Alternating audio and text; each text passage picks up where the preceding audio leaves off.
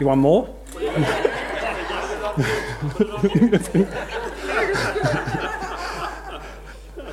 when I was a child, hey? Did he have your car? Uh, no, I won't tell you the others. I've got had three more, but I know it's a long weekend and we're all relaxed, and this is helping me relax actually. I did listen to the podcast of uh, last week, and uh, what's his name? Russ? Oh, yeah, Russ um, was speaking, and he was continuing his series on effective kingdom ministry. And I thought, if it's all possible, I'd like to follow on a little bit with a few examples that I could see of effective kingdom ministry. And the first example I would like to point us to is someone who we don't normally talk about in church, someone who's venerated in other denominations, and it's Mary, the mother of Jesus. And the reason that caught my attention is that through a prophetic word that comes to Mary, she was there for that prophecy, for his birth, for his life, for his death, resurrection, ascension, and in the life of the disciples. Let's look at Luke 1:35. and the angel said, answered and said to her, The Holy Spirit will come upon you and the power of the highest will overshadow you. Therefore, also the Holy One who is in you, sorry, the one who is to be born will be called the Son of God. Did you notice the Holy Spirit, the Father overshadowing the life, and that uh, Jesus would be formed within her? What a wonderful three people to be in your life. You know, I'm going to say that um, we are at our original and created best when the Holy Spirit is on us, when the Father overshadows our lives and takes us through our journey of life, and when Jesus is being formed within us. Okay? There's a parallel passage which um, sort of magnifies this concept and that is in Luke, uh, sorry, Acts 1 8. But you will receive power when the Holy Spirit comes on you, and you will be my witnesses in Jerusalem, Judea, Samaria, and to the ends of the earth. I think we had that scripture or that idea today about Samaria. Jerusalem is our town. Judea is the region or the state that we live in. Samaria is the place we don't want to go. It's the place that is uh, not somewhere we would naturally want to go, and to the end of the earth. And you will receive power to be a witness to go to those places. Now, James and John, hooray, finally, power. Like that's what they had been waiting and wanting during the life of Jesus. They wanted a certain power to be able to overrule the um, people that were oppressing them at that time. Putin's got power. Xi no, Xi Jinping, that's his name. Xi Jinping has got power, but it's a different kind of power. We want power too. We want power in our lives. We want power over our finances. We want power over our appetites. We want power over our um, over other people. If you're in any kind of role, you're quite often having a power conflict. Sometimes we want power, power I'm going to have to get that, uh, that glass because my lips are sticking together.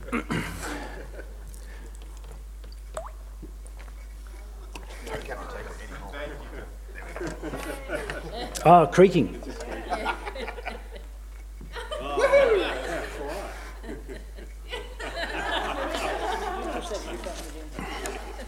now, to get back on track, Paul explains how it works in 2 Corinthians 12 8 to 10. Concerning, concerning this thing, I pleaded with the Lord three times that it might depart from me. And he said to me, My grace is sufficient for you, for my strength is made perfect in weakness. Therefore, most gladly, I would rather boast in my infirmities, that the power of Christ may rest upon me. Therefore, I take pleasure in infirmities, in reproaches, in needs, in persecutions in distresses, for Christ's sake.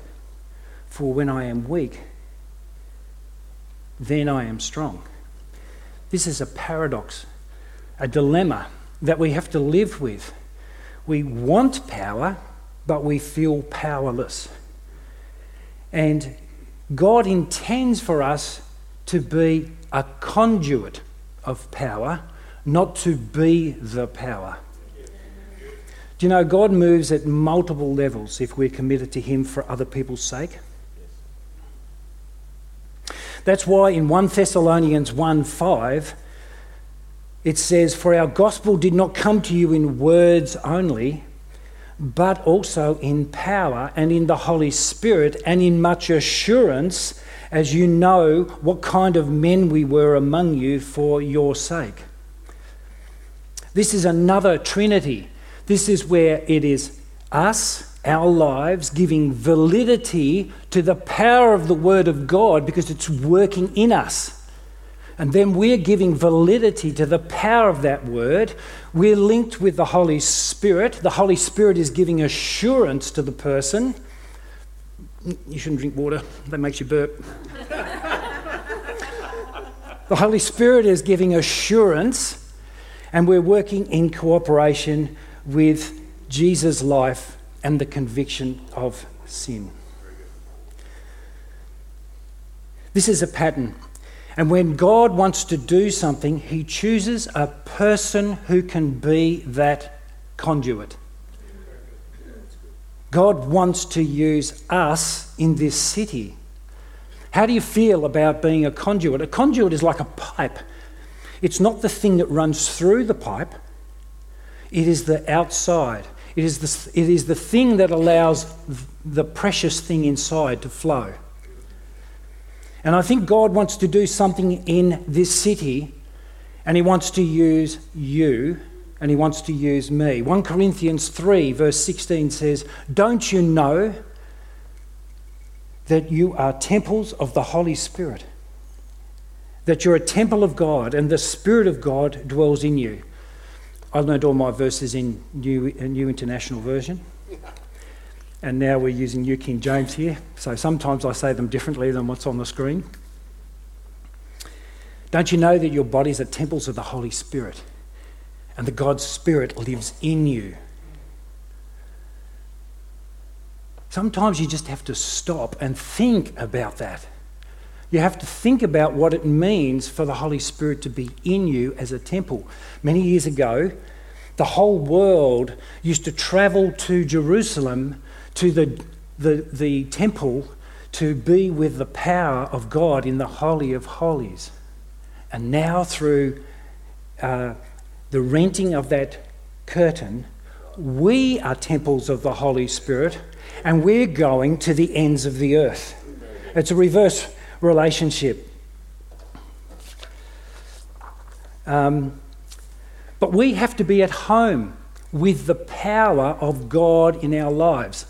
And, and that is something we go on a journey for our whole lives.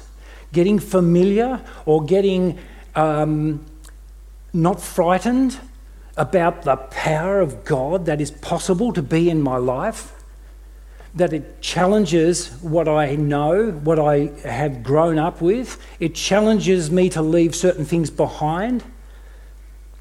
Let's think about Jesus' words in John 14, verse 23.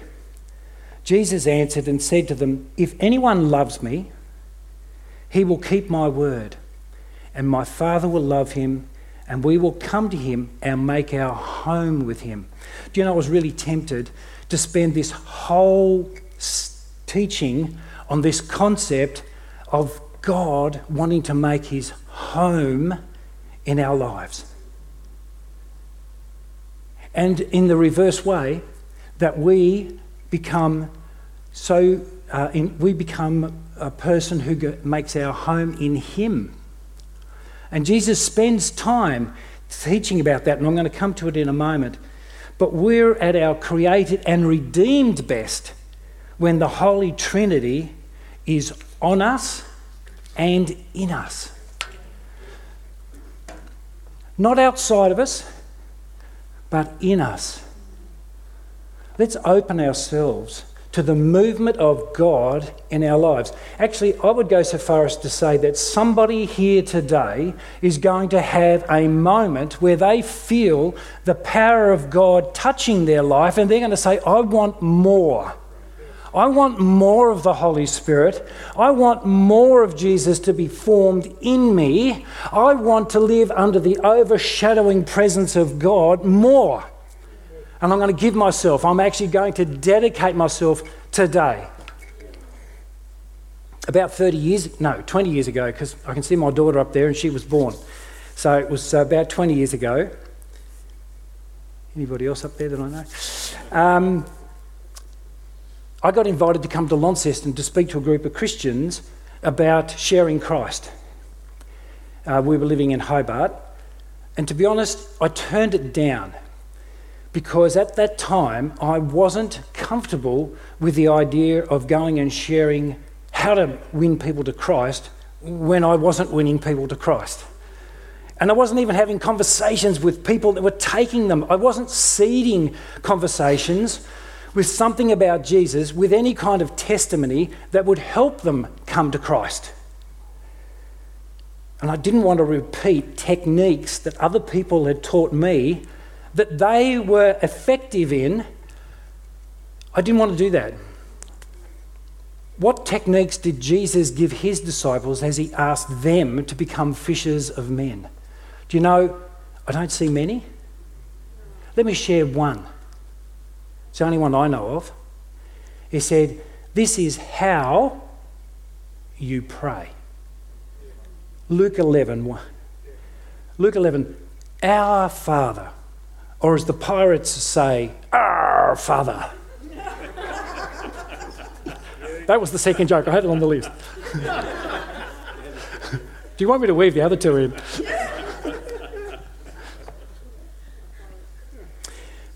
he taught them the Lord's Prayer, a way of communing with the Father, and then he adds two more little teachings after that about how to be earnest. This is what Jesus taught his followers in terms of being effective was to make sure they knew the Father. He thought it was enough. He thought it was enough to teach his disciples to commune with the Father. John 17, verse 24 to 26. Before we read it, I want to pray. Holy Spirit, I pray as we open up this word that you will have authority over this word in our lives. We give ourselves to you to hear you, to surrender to you, and to be open to you and to what you may want to do in our lives. Show us how we can be effective in you as testifiers of Jesus Christ Help us, Lord, to understand and to follow and to obey. In Jesus' name I pray. Father, I desire that they also, whom you gave me, may be with me where I am, that they may behold my glory, which you have given me. For you loved me before the foundation of the world. O righteous Father, the world has not known you but I have known you. And these have known that you sent me. And I have declared to them your name and will declare it, that the love with which you love me may be in them and I in them. This is just so wonderful. He wants to make his home in our lives. He wants us to be in the Father in the same way that he was in the Father. The John 17 prayer is just a foundational thing for us to know about. It's about being at home with him and him being at home in us. He wants us to be the chosen ones to be in a place of revelation. It's not about technique, it's about revelation. He wants us to see him and behold him. Not just glance at him, not just sing about him for an hour and a week, but behold him. He wants us to behold Him.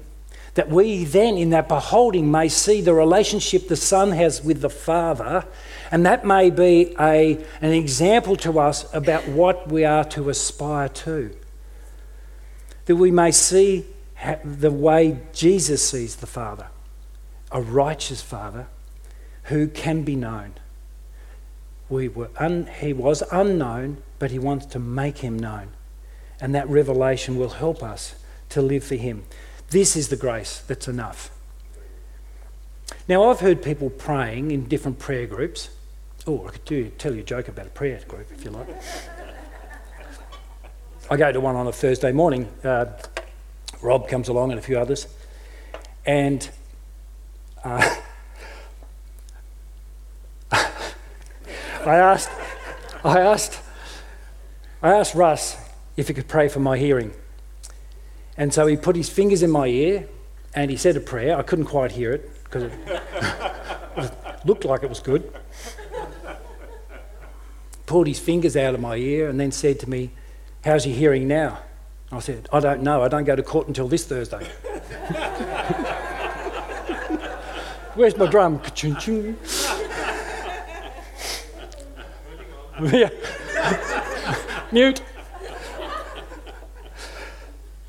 I've heard people saying that we need a second Pentecost. Let me tell you something that's unbiblical. You know why? Because the first one is still happening. The Holy Spirit is still moving. The Holy Spirit is still coming on people that He has not been exhausted. He has still got power to go. I'm going to take you back to Acts 1 8. It says, And you'll receive power when the Holy Spirit comes on you, and you will be my witnesses in Jerusalem, Judea, Samaria, and to the end, not ends, end of the earth. What is that? That is the word eschatol, where we get the word eschatology, eschatology, which is the study of last things. He's taking us not only through geography, but he's going to be with us with his power, helping us to testify until the end of the earth, until the end of time. And that means that we won't run out of time to be filled with the Holy Spirit and to become a witness. It's not too late. It's not too late to be filled with the Holy Spirit. It's not too late to have a testimony. And, I, and, and we'll, we'll explore that a little bit more in a moment. John 3:34 is an exciting verse. For he whom God has sent speaks the words of God. For God does not give the Spirit by measure. Come, Holy Spirit, continue to flood us with your grace and mercy. Fill us to overflowing. Give us more of you. We're ready to receive the more. All things can be done through him. There is no limit and there's no bias against you. There's no bias against any person. The Holy Spirit comes on all. It won't be sin or intellect or personality that limit the Holy Spirit right? You may think that I don't have the intellect for this, I don't have the personality for this, but the Holy Spirit is given without measure. But let's be authentic. We know when the Holy Spirit is on us. In Acts 2, if we read that passage, there were demonstrative events, events um, which helped people see that the Holy Spirit was moving. Let's read Acts 2, when the day of Pentecost had fully come, they were all with one accord, the Honda joke, in one place. that was an extra. I actually, that's training for free. and suddenly there came a sound from heaven as of rushing mighty wind, and it filled the whole house where they were sitting. Just notice there, it was a sound of heaven as, uh, as if there was a wind. So I go into the bush to go to my trials club, and you're there in one of these big ravines, and you can hear wind whoosh, going down through the ravines. It, you're not feeling any of it yourself, but naturally your eyes look for where that sound is happening because you see the trees moving down there and it's moving right down through the valley. And that's the kind of experience that they were having. This was not normal. They heard the sound. It was a sound of heaven and it was moving, but it wasn't um, physically touching them. Uh, and suddenly there came a sound from heaven as of rushing wind, and it filled the whole house where they were sitting. And there appeared to them divided tongues as of fire. This again is a little bit like Moses when he's walking along and sees a bush burning, but it's not being consumed. What's happening there? There's an appearance of a flame.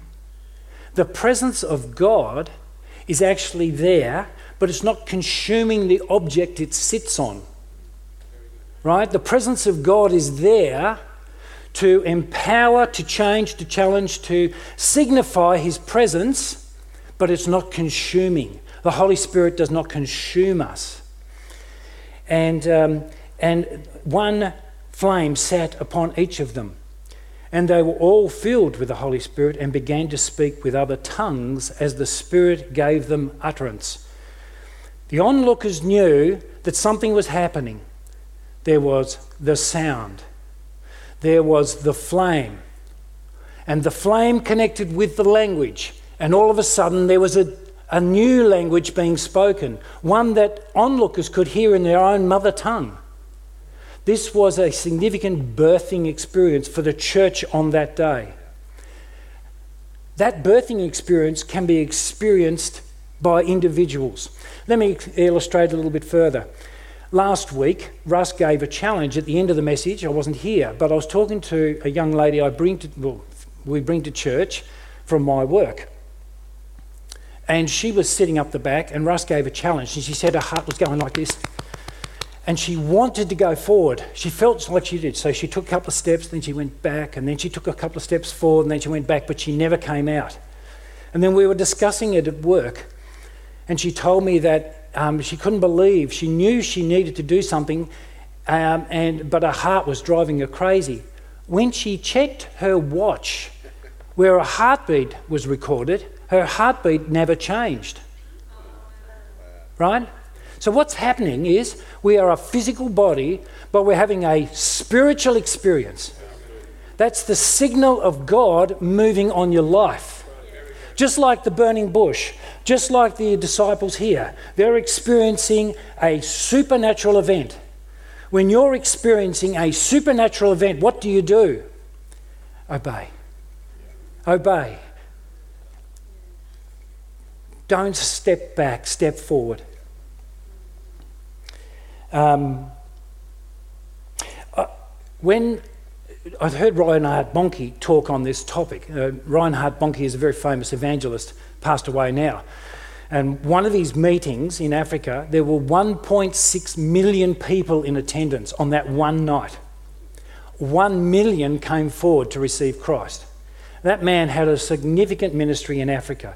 It was amazing. And he was talking about this um, that there, in that room there were 120 people and there were 120 flames, and there was a flame for everyone. Do you know what I think was happening? I've seen bushfires in Australia where you get a fireball coming across the top of the trees and everything that's flammable catches a light. If you're flammable for the Holy Spirit, you're going to catch a light. That's what's going to happen. God's going to touch you because you're wanting Him. Um, I, uh, many years ago when we lived in Hobart, I remember going to Mount Wellington and we were up the top of the mountain and um, the wind was blowing so hard. One of the kids opened the door a little bit and the wind was behind it and bah, threw the door back like I thought the thing was going to come off the hinges. And then we got, uh, that was one occasion, we've done it again. Another time I remember standing, I can't do the Michael Jackson thing, where you stand at like an angle like that.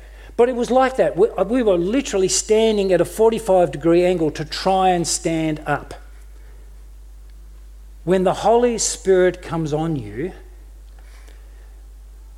there is a significant event that happens in your life. And I think that today, God wants to do something new for a number of us. He wants to give us a Holy Spirit experience one where we'll know that something is new and is happening. Um, maybe I could ask for the worship team to come back. Well, you might sit there be saying, Well, I'm not feeling it.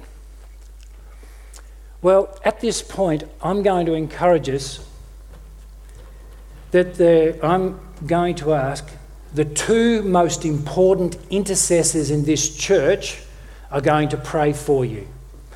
These two intercessors have a track record of success. Let me introduce the first intercessor.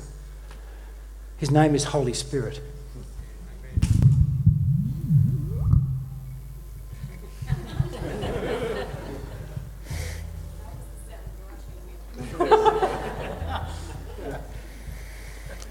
Romans 8 26 to 27.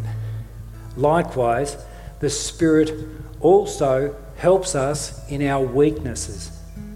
For we do not know what we should pray for as we ought, but the Spirit Himself makes intercession for us with groanings which, we cannot, which cannot be uttered. Now, He who searches the hearts knows the mind of the, knows the mind of the sorry now he who searches the hearts knows what the mind of the spirit is. Because he makes intercession for the saints according to the will of God. The holy spirit prays the will of God. You may not know exactly what you want to do. You may not know exactly where you've got to be in, you know, this week, next week. You, won't, you won't, may want to be a testifier to Jesus, but you're not quite sure. The Holy Spirit intercedes so that you can do the will of God. And you can be effective in God's kingdom ministry. Any guesses who's the second intercessor? Jesus. 1 John 2 1. My little children, these things I write to you so that you may not sin. But if anyone sins, we have an advocate, a sponsor, an intercessor before God, um, an advocate with the Father, Jesus Christ the righteous. We're going to invite Jesus, we're going to invite the Holy Spirit. And if you're feeling it, if you're believing that God wants to do something, if you're wanting more, then I to encourage you to come forward for prayer. I've spoken to a couple of people, and I'm going to suggest that if you would like to receive tongues, that you've never received tongues before, then I'm going to encourage Lance and Christine to come over here and you come and see them. Lance did a brilliant teaching about two years ago in 2019 on how to receive tongues. Tongues, when the Holy Spirit connects with your voice box, you'll start to speak a language that is of heaven. And Lance and Christine would love to help you with that. If you want to get past any sins and you need Jesus to help you as an advocate, then I encourage you to come forward for prayer. If you want to be empty your life of some of the worldliness that you know is there and you want to move into more of the Holy Spirit, then I encourage you to come and get prayer. The Holy Spirit convicts, but Jesus cleanses us from sins. The Holy Spirit may bring a conviction to you. You'll know it, you'll feel it, but Jesus cleanses. If you'd need to receive, if you'd like to receive Jesus today, He will cleanse you from your sin and you will be set free to live with His freedoms in your life. If you'd like to be overshadowed by the presence of God more and more, then I encourage you to come and receive prayer. And we have elders at hand here to pray. Why don't we sing?